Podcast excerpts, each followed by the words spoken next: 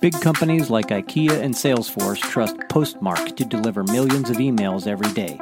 And today, their product manager will tell us how they use smart project plans, rapid prototyping, and user testing to keep things running like clockwork. This is Design Driven, the podcast about using design thinking to build great products and lasting companies. Whether you're running a startup or trying something new inside a Fortune 1000, the tools, methods, and insights we talk about will help your host, Jay Cornelius. Hey, everybody. We are excited to have Rian from Postmark with us today. It's just Rian, kind of like Madonna or Prince or somebody else who's really great at what they do. Um, we're really fortunate to have him on the show today. Hey, Rian, how you doing? Good, thanks, um, Jay. Yeah, I do have a last name. It's just really difficult to pronounce, so don't worry about it. no, it's fine. Uh, we were talking a little bit before the show, and uh, you mentioned that there's a couple different pronunciations. Um, so, where are you from, and how'd you get to Postmark, and, and what's going on over there? Sure. Yeah, I'm uh, originally from South Africa. I grew up there, um, studied there, did did some engineering, uh, did an engineering degree, and then after that, I, I, moved to Australia to to continue my studies, and that's where this how I ended up in the U.S. is kind of a story about a girl, as it sometimes is. Mm-hmm. Um, so I I met my wife there, and uh, it sounds really creepy when I say it like this, but I followed her back to the U.S. because she was from San Diego. Uh, but it ended up working out fine. I don't know how the story would have ended if if it didn't work out fine. But we ended up uh, getting married. So I uh, that's when I moved to the U.S. Um, after my studies in Australia, and I started my career. Um, pretty much uh, right away uh, at eBay. So I was at eBay's user experience research team for a long time in in the Bay Area. Mm-hmm. Um, and then I, I moved to a startup and moved back to Cape Town. We moved back to Cape Town, South Africa for four years. Uh, did a bunch of product work there, design work, uh, also some agency work. And then uh, we decided that it was time for a change. So we picked Portland out of a hat. No real reason. It just sounded like a cool place. Uh, which just sounds so scary now that I say it out loud. But uh, we moved here, and yeah, I had a few, I had a couple of uh, worked at a couple of places in healthcare and and things like that. But uh, I've been at Postmark now for almost a year, so and and hope nice. to. I'm, I'm, what I'd like to call a, a Wildbit lifer. so uh, our Postmark is made by a company called Wildbit. we make tools for developers. Um, and it's a fantastic uh, place to, to work and to do to do great work. Um, so my current role is as uh, the product manager for Postmark. It's the first official uh, product manager that that Wildbit is has hired. So it was kind of a long hiring process and lots of discussions with the founders and catching up and talking about things because I think that's one of the big things that I always notice uh, when startups move from uh, or hire their first product manager, it's a really scary thing because we yeah, tend to be strange. Uh, yeah, it's it's a it's a role that I think is absolutely essential, but it's such a intimate role with the product and the founders that it it they they have to take really good care of, of who they hire. So it was kind of a long process, but we're we're about a year in and it's going really well. So Postmark is a transactional email platform. We uh, we're an infrastructure for websites and apps that send transactional emails. So those are your triggered emails like password resets and uh, um, comment notifications and uh, those kind of like welcome emails, like those really right, like anything that's not emails. a marketing email, right? Right. So we explicitly don't allow marketing or bulk email on our platform, which is uh, we should we can maybe talk about that a little later. But it was very much uh, it's a strategic decision uh, on on the company's part because we feel like our biggest uh, um, our, our, our best feature and our biggest feature that we want to focus on is our deliverability and, and the speed at which we get our emails to the inbox. Um, and if you throw marketing email into the mix on that, it it gets a little harder for your IP's reputations to stay really good because you get more spam complaints, you get less engagement with marketing email, all that kind of stuff. So we focus exclusively on uh, on on email that you would consider mission critical for your app, email that cannot get lost, like where a single one can cost you money. Those are the emails that we focus on. Yeah, like lost password, um, exactly. account confirmation, order confirmations, those things that people really rely on to make sure that something happened and, it, and it's actually working, right? Exactly, and and not just they need to get it; they need to get it quickly. Like if you wait 30 seconds for a password reset email, you start to get a little antsy. Yeah, so, you start to get frustrated. yeah. Yeah. So, what does your your day to day work look like there? I mean, so what type of things are you doing? Um, wh- what type of feedback are you collecting from customers? How are you making decisions about the product? Kind of walk us through what uh, what that looks like. Yeah, so we're a, we're a small team. We have a couple of designers, one product manager, and about uh, four or five developers on who work specifically and exclusively on Postmark. And the role, as with most product manager roles, has shifted a little bit uh, over the past year. So when I first came on, uh, I was lucky enough to start just as we had our first company or our yearly company retreat. So Wildbit is uh, a remote first company. Half of the team is in Philadelphia, in, in our head office in Philadelphia, and the rest of us, including me, are spread all over the world. So we get together uh, once a year as a team, and I started a week before that. So we spent that week uh, basically doing a bunch of product discovery. Uh, what, which is what I think we'll talk about a little bit later uh, in detail. So, yeah. the first, I would say, six months of my time at, at Postmark was mostly centered around um, figuring out our strategy and our vision going forward. So understanding the problems that we're solving for customers, uh, coming up with with with our target market and, and personas and but I know personas can be kind of a dirty word but we actually use them eh, um, because we use them to narrow down who we're actually for and who we're not for which is the part where I think personas can be really useful in terms of making product decisions yeah so and, if you think of a persona as like a market segment or a customer group instead of a, the word persona, it's essentially the same thing, right? So, who are you making something for? What are they trying to accomplish? What are their pain points? What are they looking to gain? All of that stuff. Yeah, the reason I like the word, still like the word persona, even though it's fallen out of fashion a little bit, is is that it's focused on the product decisions that that we want to make based on who that target market is. Because yeah, if you right. just if you talk about target market, it it becomes a lot about messaging and brand positioning and stuff like that. And personas are helpful for that too, but for us, we really use it for product decisions as well. Like if if there's a request that comes in from a customer and it's not in our target persona, it makes it easier for us to make those decisions. Yeah, that makes sense. So, uh, in those personas, are you also using a tool like a value proposition canvas to understand how a particular persona or group's needs are mapping to specific product features? So, we're using customer journey maps for that. So, as part of the first uh, that that week we had, and as part of product discovery, we uh, we came up with with the current customer journey and then an ideal customer journey map of how we want things to go uh, online as well as offline. So this included um, how people would find out about us all the way through to integrating with our app, uh, as well as our drip campaigns, like our, our, onboarding, all of that stuff. And then when, when we worked on personas, those those are mapped to those uh, specific uh, journeys. And when we, uh, specif- especially in the beginning, when we came up with our long-term strategy that we're bound to read or revisit now that it's a year in. Uh, we look specifically at which personas we want to focus on, and then which parts of the customer journey do do we need to focus on the most for each of those personas. So um, interesting. Um, so do you redo the map on an annual basis, or how often do you revisit that? So we uh, kind of skipping ahead and back. So uh, yeah, we we don't, I wouldn't say we're, we're going to redo the map, uh, the customer journey map, when we meet up. But what we will do is say, is this still correct? Is this still where we want to go? Is this is the strategy and the vision that we came up with still who we are and what's most important to us?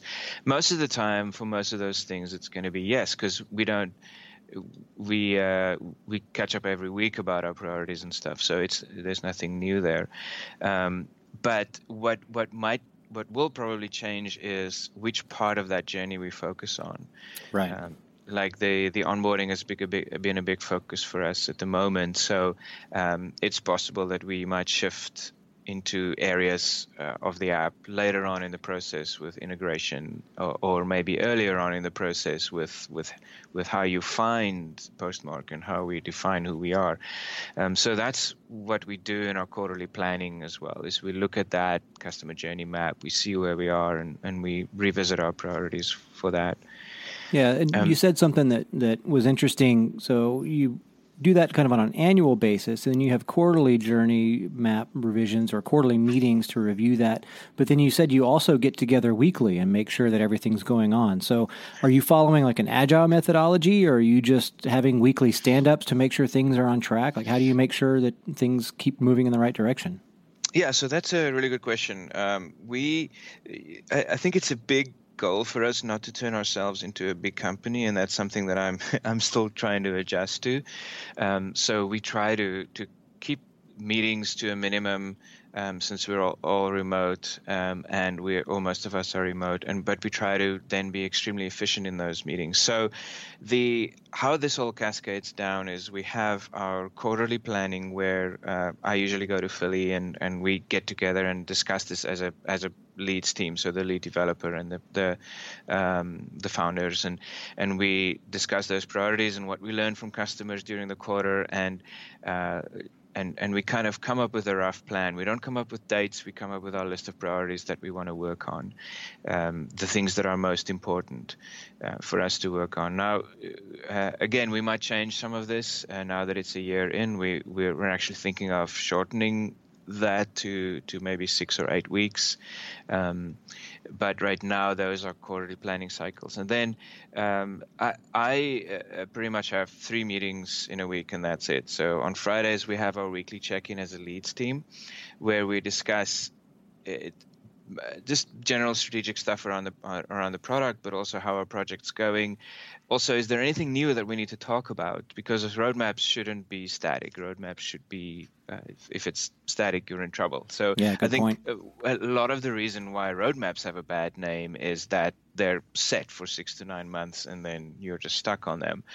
So we we would never stop work I shouldn't say never, but we would extremely rarely stop work midway. But we would say, oh, there's a new thing that's really important. So after we're done with this, this needs to, that thing needs to come higher in the priority list and something else needs to move down. So we use that meeting to make sure that our priorities are still aligned. And sometimes it's a five minute meeting because we just go, yep, everything's still the way it is. And sometimes it's an hour and a half as we discuss through things and then on, on Mondays, we have uh, an OKR meeting. So we follow objectives and key results. And particularly, we use a matrix that Christina Wodtke talks about in her book, Radical Focus, um, that gets the team aligned. So it's basically these are objectives and key results. Uh, this And this is our confidence level that we're going to meet those objectives and key results by the end of the quarter. We talk about health checks. So we have certain metrics in place for the product. Things like how fast do our emails get to the inbox, uh, how how how good is our throughput, what's our performance like, that we just check on and make sure that everything is still good uh, where we want it to be. If if it's not, we talk about it and, and might make some adjustments. So that's the OKR side of the matrix. And then on the other side, we just discuss with the team these are the things we want to get accomplished this week, and these are the releases that are coming up in the next four weeks this is a meeting with the whole team, and what this does is it it helps us helps everyone, including customer success and marketing, um, prepare for launches that are coming, and it gives us stakes in the ground to say here are the things that we really want to get done this week and that needs to get done this week if we still want to meet our OKRs. Mm-hmm. So what's a little different about this is that there's we don't we, we don't have release dates until we're about four to six weeks out. Um, of course, unless it's just a week long projects, then then we have it. But so, are you releasing every week? Um, it, we release when we're ready, so we don't have. Uh, that's what I'm trying to get to. Is we, we're one of those spirit of agile companies. oh right, we, right. So it's not like we, a continuous integration thing as much as when you've got a feature ready to go, you start mapping its release. Yes, and, and we deploy when we're ready. So there's no there's no specific. We need to wait until this cycle is done or until the sprint is done. Right. Uh, we we work on our priorities in order, and when they're done, we QA them and release them. Got it. Um, sometimes things go together, and there's dependencies and all that stuff. But uh, instead of saying, we were talking about this this week. You know, there's when it comes to kind of release planning, there's three different ways, and one of them is really bad, and the other two is is pretty good. The, the first one that's really bad is when someone says to you, "We have to release this by this date." And then because then your scope and your dates are fixed. And and the second way is to say uh, we want to release this. How long will it take? So the the scope is fixed and the date is not. And and mm-hmm. the third way is to say uh, we want to release something by this date. What can we get done? And right. we're following kind of a, a combination of the second and third, where we really say, okay, this is a, a piece of work that we want to get done. We think it's going to take six to eight weeks, so let's start working on it.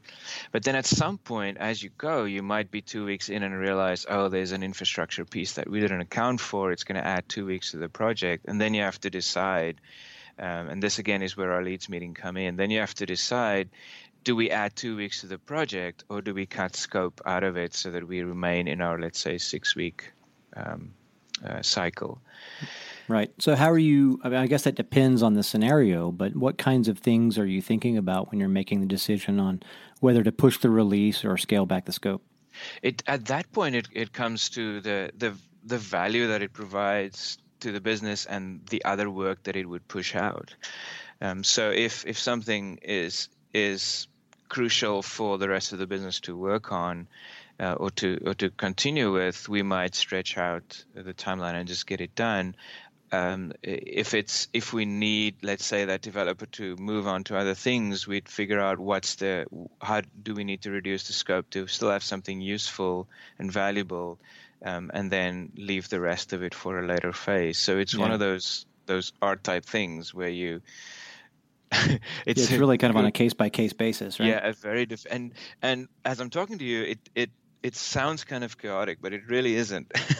I think it's more chaotic when you say we have this release dates and these five things need to be in it. I think we one of our core principles uh, at Wildbit in general is to say we want to continue to increase our efficiency without increasing our stress levels as well. That's really important to us that we right. are happy as a team and enjoy the work that we do. And this is part of that to say, okay, no one's in trouble when this thing's going to take two weeks longer. We just have a decision to make. Is it going to take yeah, two right. weeks longer, or do we cut some stuff out of it? Sure, and and so the and the opposite when you've got a fixed scope and a fixed timeline is pressure just continuously increases until you blow past the timeline inevitably, exactly. right? And then so, everyone yeah. feels bad. right. And so by having what I'm hearing is that by having weekly check-ins and making sure that everything is staying on track in terms of either scope or timeline, you have kind of a pressure release valve that happens at each of those weekly check-ins to make sure that the team stays sane and the project stays on track. Yeah, and that's where where that uh, where Christina's uh, OKR matrix is really useful because it, you have I can really recommend this book because she talks about this confidence level. So every week we say what is our confidence out of ten that by the end of the quarter we're going to meet these goals. And and she says the goals that you should set for yourself, the objectives and the key results, should start off in the beginning of the quarter. Your confidence should be five out of ten.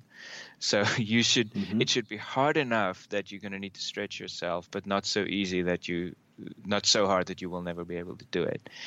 So you, you and and this took us a couple of quarters to get right, and we're still learning. But we start off with we have a five out of ten chance to make this, and you know if you're two weeks to the end of the quarter and you're a two out of ten, you know something needs to change. Like that's when you change the timeline or, or change the scope. Um, right. Ideally, two weeks out, you're at eight out of ten. Like barring some kind of really bad situation, you're going to be able to to make that. Right. You should have a high level of confidence that you're going to by the end it. of it. Yeah, right. Yeah. yeah, that makes perfect sense. So, um, can you talk a little bit about the tools, or uh, specifically like related to um, design systems or reusable bits of infrastructure or code, yeah. or, or, things that make it easier for you to scope and, and work on the actual problem instead of kind of reinventing the wheel each time? Yeah. So we. Um, uh, we use the usual su- uh, suspects in terms of tools to get our work done, you know, Slack and all that stuff. We do uh, use uh, in, InVision in the beginning of des- of the design phase of a pro- of a project um, to to gather feedback um, from each other. But then we we we do use, we started doing usability testing as well on on prototypes, and those prototypes are high fidelity prototypes. And so our designers are our front end developers as well. So, and, and when you say high fidelity, do you mean it looks just like the actual web app, or is it a little bit less? It it actually looks just like the web app. It's not throwaway code. It's code that becomes production. Right. So, uh, so before you freak out, let me explain. Uh, so I, I know there's all these trade-offs, right? About okay, if usability has lower fidelity stuff, it's much easier and quicker to make changes. Um, if you if you do it too high fidelity and there's a big problem, then it, it becomes a big issue to, to make changes. But for us, what we found is if if we do our do our work right. What we we do RITE testing, so rapid iterative testing and evaluation. So we do three or four usability tests, then take some time to make changes, then do it again, then take some time to make changes, to, then do it again. So we don't have a let's say we don't do five or six usability tests and then it's done and then we have to figure it out we make changes as as we go because for for us as a small team the outcome of our usability testing isn't a PowerPoint deck where we need to convince some VP of product that we know what we're doing. Right. Uh, we're a small team. All we need is better software, and we need to improve our software. So once we're it out sounds like the, you're doing it very iteratively. Yes. So so when we're out of the InVision phase, our designer would would build a a functional high fidelity prototype um, that we would then take into testing. And, and after each day of testing, he would go back in and we would discuss this and he would go back in and make changes as we go. Um, so, uh, uh, so at the end, what we have is, if we did our jobs right, a, a high fidelity prototype that needs a few more days of work and then can get integrated into the app. So, are you taking the the markup directly from your InVision prototype and moving that into production? No, the InVision prototype is is uh, static. Um, so the and then the the prototype is getting built uh, with within our app basically. Oh, I see. Right. So you're moving it from um, a prototype in the app just to InVision for testing, and then uh, forking that off and moving it into production code. No, we actually do testing on on the interactive prototype, not in InVision. InVision is just for static mockups for us internally oh, okay. to talk about. But yeah. then the prototype we build, uh, we uh, we make accessible externally. So we do remote testing over over video conferencing software called Zoom. So we mm-hmm. and we would then share this this URL with customers, and it's it's accessible to them, and they can play with it. They can. There's obviously nothing hooked up in the backend, but they it's fully interactive for them. Right. No, that's good. So it's kind of like having a staging environment that's sandboxed away from from your production backend yeah. just to do the testing with actual people. Exactly. Just like yeah, that. nice. Yeah. So, how do you select who you're going to test with? I mean, what is that segmented by personas, or what's going so, on there? Yeah, so that's another uh, trade-off thing. So, ideally, for a lot of our for, for a lot of our projects, ideally, what we would do is hire a recruiting firm, pay them a lot of money, come up with um, recruiting questionnaires, all that kind of stuff. Uh, what we do instead, because we want to do it quick and stay scrappy and move quickly through iterations is we have a, a, a list um, in campaign monitor that people can sign up for who want to help us with this stuff. And so on a regular basis i would email that list and and say here's what we're going to do some testing on. Um, if you'd like to participate pick some time on the calendar. So they are our customers, and I know what we what we lose from that is a little bit of bias um, from people who already use the product, but what we gain from them that is a lot of speed and so i've done this both ways uh, at ebay we used we had an internal recruiting team and um, and what i find is I, I haven't really found that the the results we get are of lower quality and the reason for that is we focus our RITE testing is focused on task-based usability testing. So it's Mhm. not what do you think of this logo. it's here's a task you need to perform. You need to sign up. Um, you need to check out. You need to do whatever. And we, um, because it's observational task-based usability testing, the making sure that we have, have the exact right target market person becomes less important because it's harder to fake and the bias is kind of taken care of because Yep, it's exactly. observational. Right. And all those people have already opted in to test the app for you. Exactly. Yeah. Right. So there's no recruiting needed. Yep. Yeah. So Yeah, we which is do it nice. much faster too. Yeah, yeah, it's, which is nice because you already have a, a user base to pull those people from. Yes. So rather than go out and try to find people externally, which actually brings up a, an interesting point. So if you've got people that are already familiar with the application, how are you testing things like onboarding for new users and making sure that that process is efficient? Yep.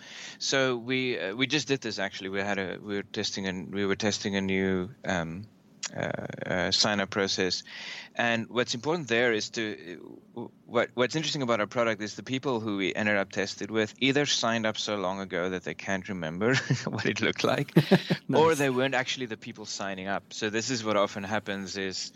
Um, some kind of manager or IT manager person would sign up and then uh, create accounts for their developers to to do the uh, to to actually be in the app. So the majority of the people we tested actually haven't gone through the sign up process because they were just handed an account and said, "Here you go, go go play around." Um, so we try to account for that at least in our recruiting is that uh, either enough time has passed or we test with people who haven't used that particular feature before. Yeah, well, it's good that you're paying attention to that. Try to try to remove as many bias as possible, right? Yeah, yeah, exactly. So, are are you using um, design systems or a style guide or anything? Um, I mean, the app is already pretty mature, so I'm assuming you've got a lot of that stuff in place. Yeah, Um, that is. Uh, it's all I can say is we d- really want to, and we've we have this huge list of. Uh, the, the, um, we have a design system project in Jira. I promise. like we, uh, and and uh, every every quarter the designer and I'm like, this quarter we're gonna get to it. So the furthest we've gone uh, at the moment is to have an internal voice and tone guide specifically for the app and interactions in the app. So what the buttons should say and how to how to speak to customers in direct um, uh, one-to-one communication, including how the app should sound. Mhm. Um, so we we for we things like have- error messages and alerts and so on. correct that and action buttons, what how that should work and all that kind of stuff. Um, but it, it, and then as we as we redesign certain areas of the app, it becomes more consistent because of the way um, that it's implemented right now. But we we we we recognize we have a need for a design system um, to make those things easier, and so it's one of those things where I'm embarrassed to say we're still working on it. But Well, we but know- you recognize the need, right? So it'd Yeah, be yeah. it'll be interesting to see like, what the implementation of a design system does and how that impacts your your your production cycle, your day to day work, and uh, what what kind of relevance that has actually for your your customers using the application. Do they notice a difference? Yeah. Yeah, and, and you know we've we've gone so far as to do a bunch of the audits we need to do in terms of button styles and all that stuff, and and as as usual with with with an app that's been around for a while, yeah, there are some inconsistencies there, um, but what we try to do is fix those every time we touch the app. So error messages become more consistent as we go, buttons become more consistent as we go. Right. Uh, uh, but There's a continual improvement. Right. Yeah. Because it's you know it's interesting to work on an app like this where um, people really love it. Uh, and I'm not saying that as I'm not in marketing, so I'm not trying to say anything weird about it. But it's our our target our users are developers, which first of all means that the feedback that they give is incredibly specific and passionate. Right. Uh, but second, we uh, before I came here, so I can take credit of this, but uh, the team really focused on the right areas of the product. They realized what's really important is this deliverability issue. So it's a product that is really successful already. So that changes kind of how you do product management and design on a product like that because there aren't these obvious gaps and obvious things that needs to be fixed. Everything that we do is is uh, iteration and improvement.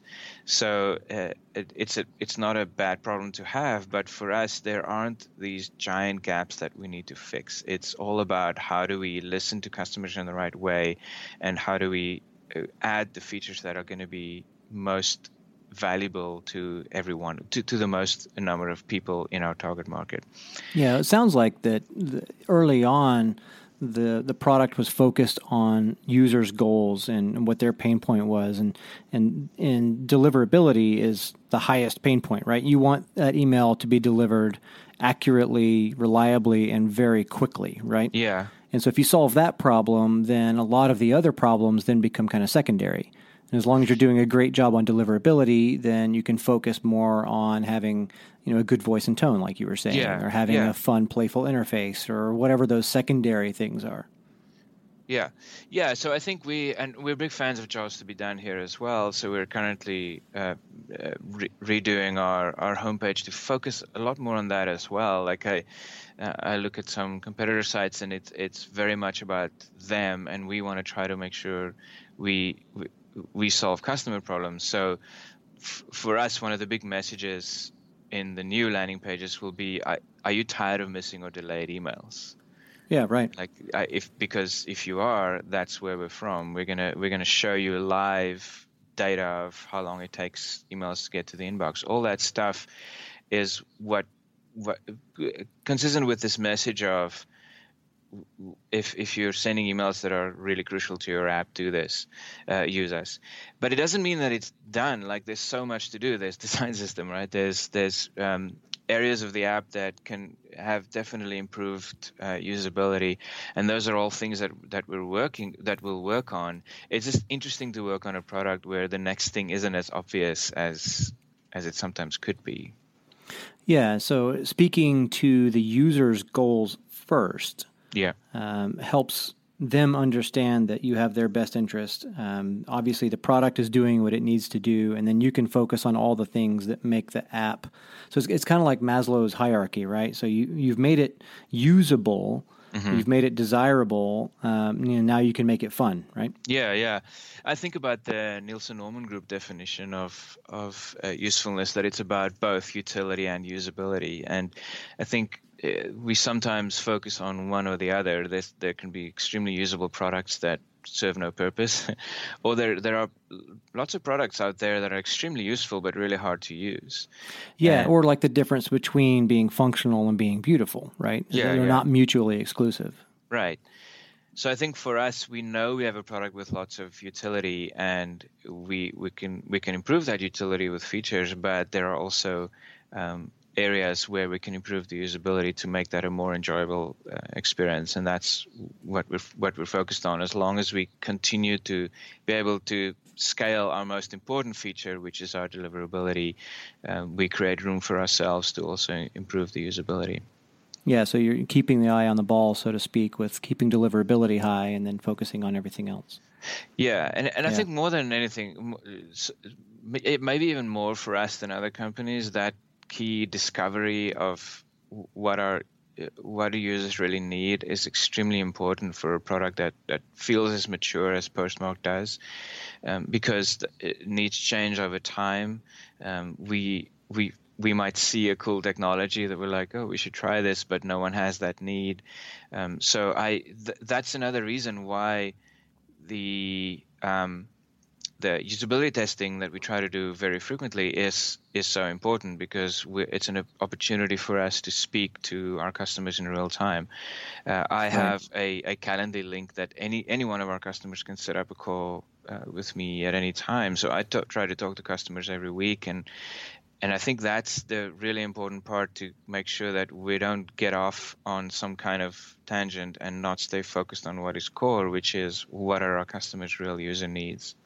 Yeah, that's really powerful that a product manager is so accessible to the people who are using the product. I mean, that's a that's a great lesson and something that I think a lot of other people should should learn from and, and should try to do is be available because ultimately, you know, you're there to make sure the product is serving the needs of the customers. And if you don't mm-hmm. talk to the customers, if you don't or listen to them, how do you know if you're if you're doing a good job? Yeah, yeah, absolutely. I, I don't know if it'll work for every product, but uh, it, it, I think it depends on your your target market. I don't think it'll work for Instagram, for example. Uh, but, well, but, I mean, there's a certain scale, right? Like yes, at exactly. some point, one person is not able to answer all those questions, but but just the the wisdom of being accessible oh, and absolutely. actually listening to the people who are using the product is really powerful. There's a lot of companies yeah. who could learn from that. Yeah, absolutely, and and you know maybe with a service like Calendly, it could work at, at a scale of Instagram because you can say I I can't have more than two calls a day or three a week or whatever. Yeah, right. Um, and Calendly is actually here in Atlanta. We've talked to them. Uh, and, uh, cool. I think they're doing a good job. Um, so that, that's a good example.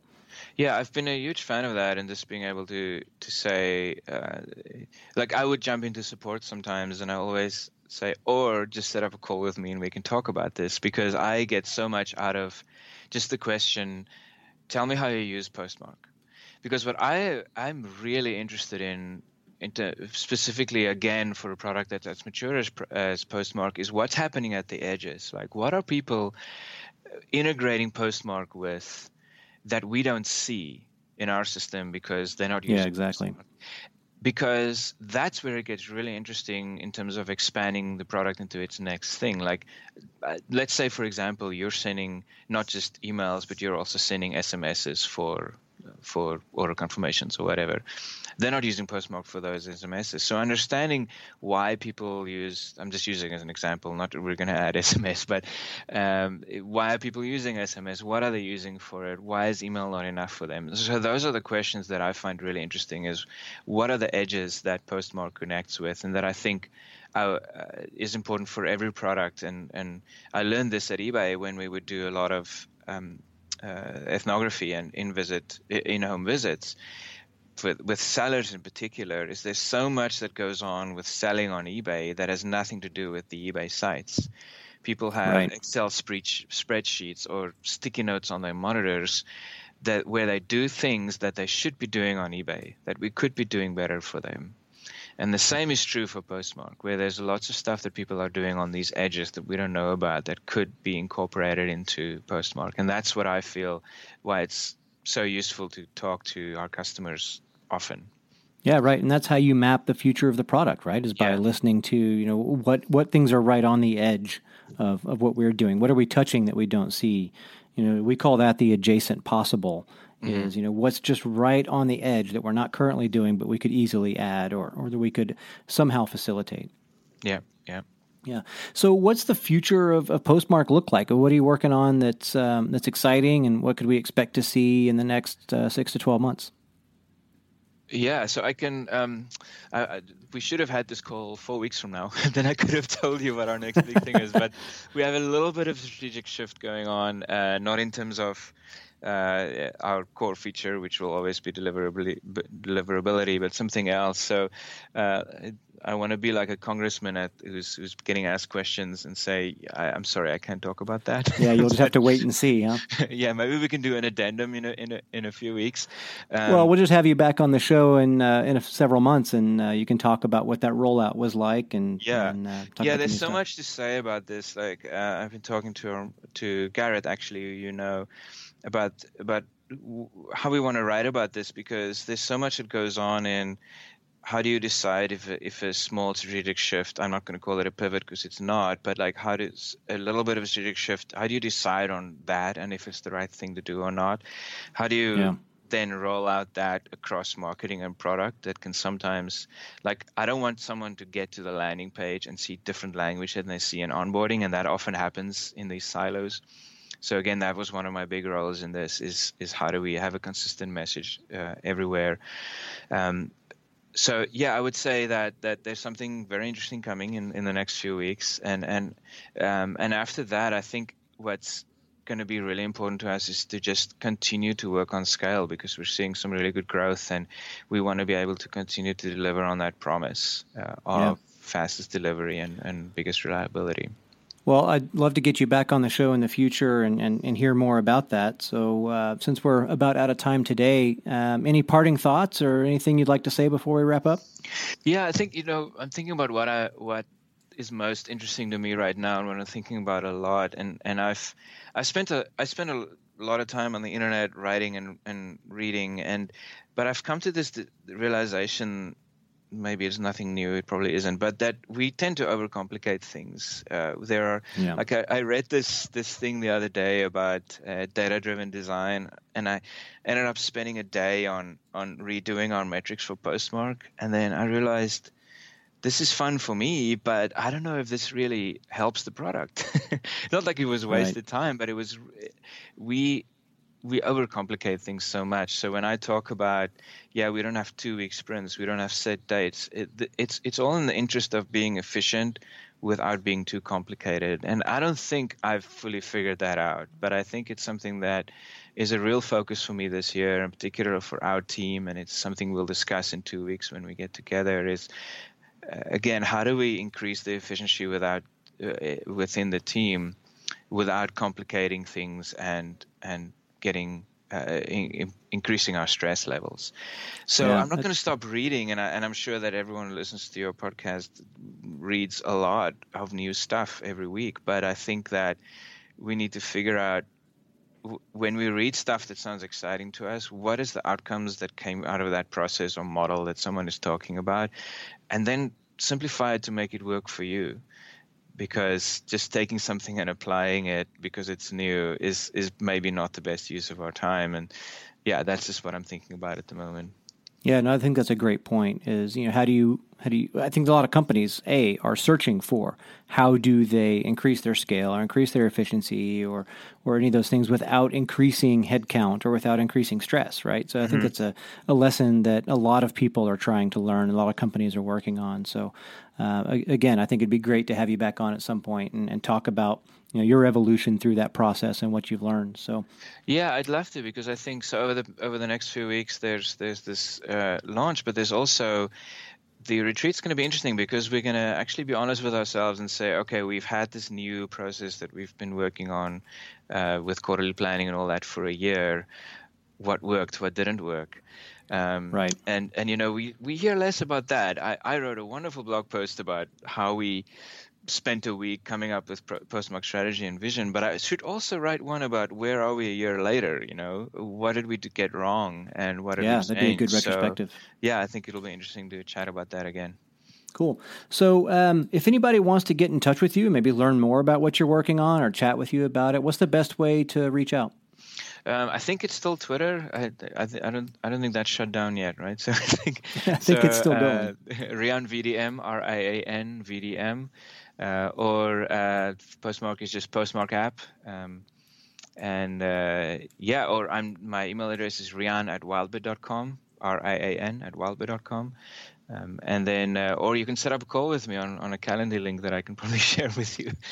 okay, uh, cool. So, yeah. Well, we'll link up your Twitter and, and that stuff on the show notes so people can go to uh, designdriven.biz, look for your episode, and, and get a link to you there. And then they can reach out and then you can send them Calendly and, and uh, take it from there.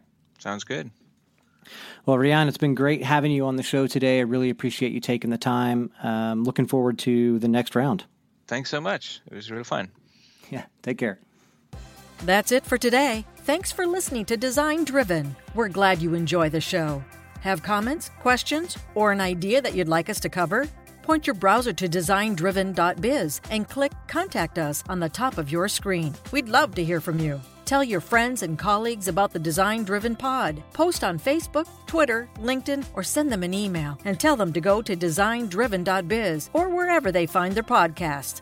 Until next time, remember what Thomas Watson, founder of IBM, said good design is good business.